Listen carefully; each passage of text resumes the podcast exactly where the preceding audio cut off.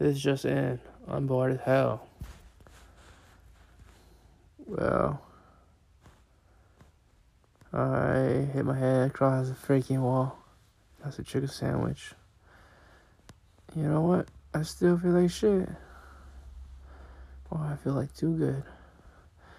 And that's why I feel like shit. Lolly, lolly, lolly, lolly, lolly. Fucking Postmates taking out my money. Hey there, people! Just kidding. It's not that kind of podcast. Uh, so tonight is Canelo versus Saunders. Saunders being the gypsy king that he is, might come in strong, and Canelo, well, coming off his winning streaks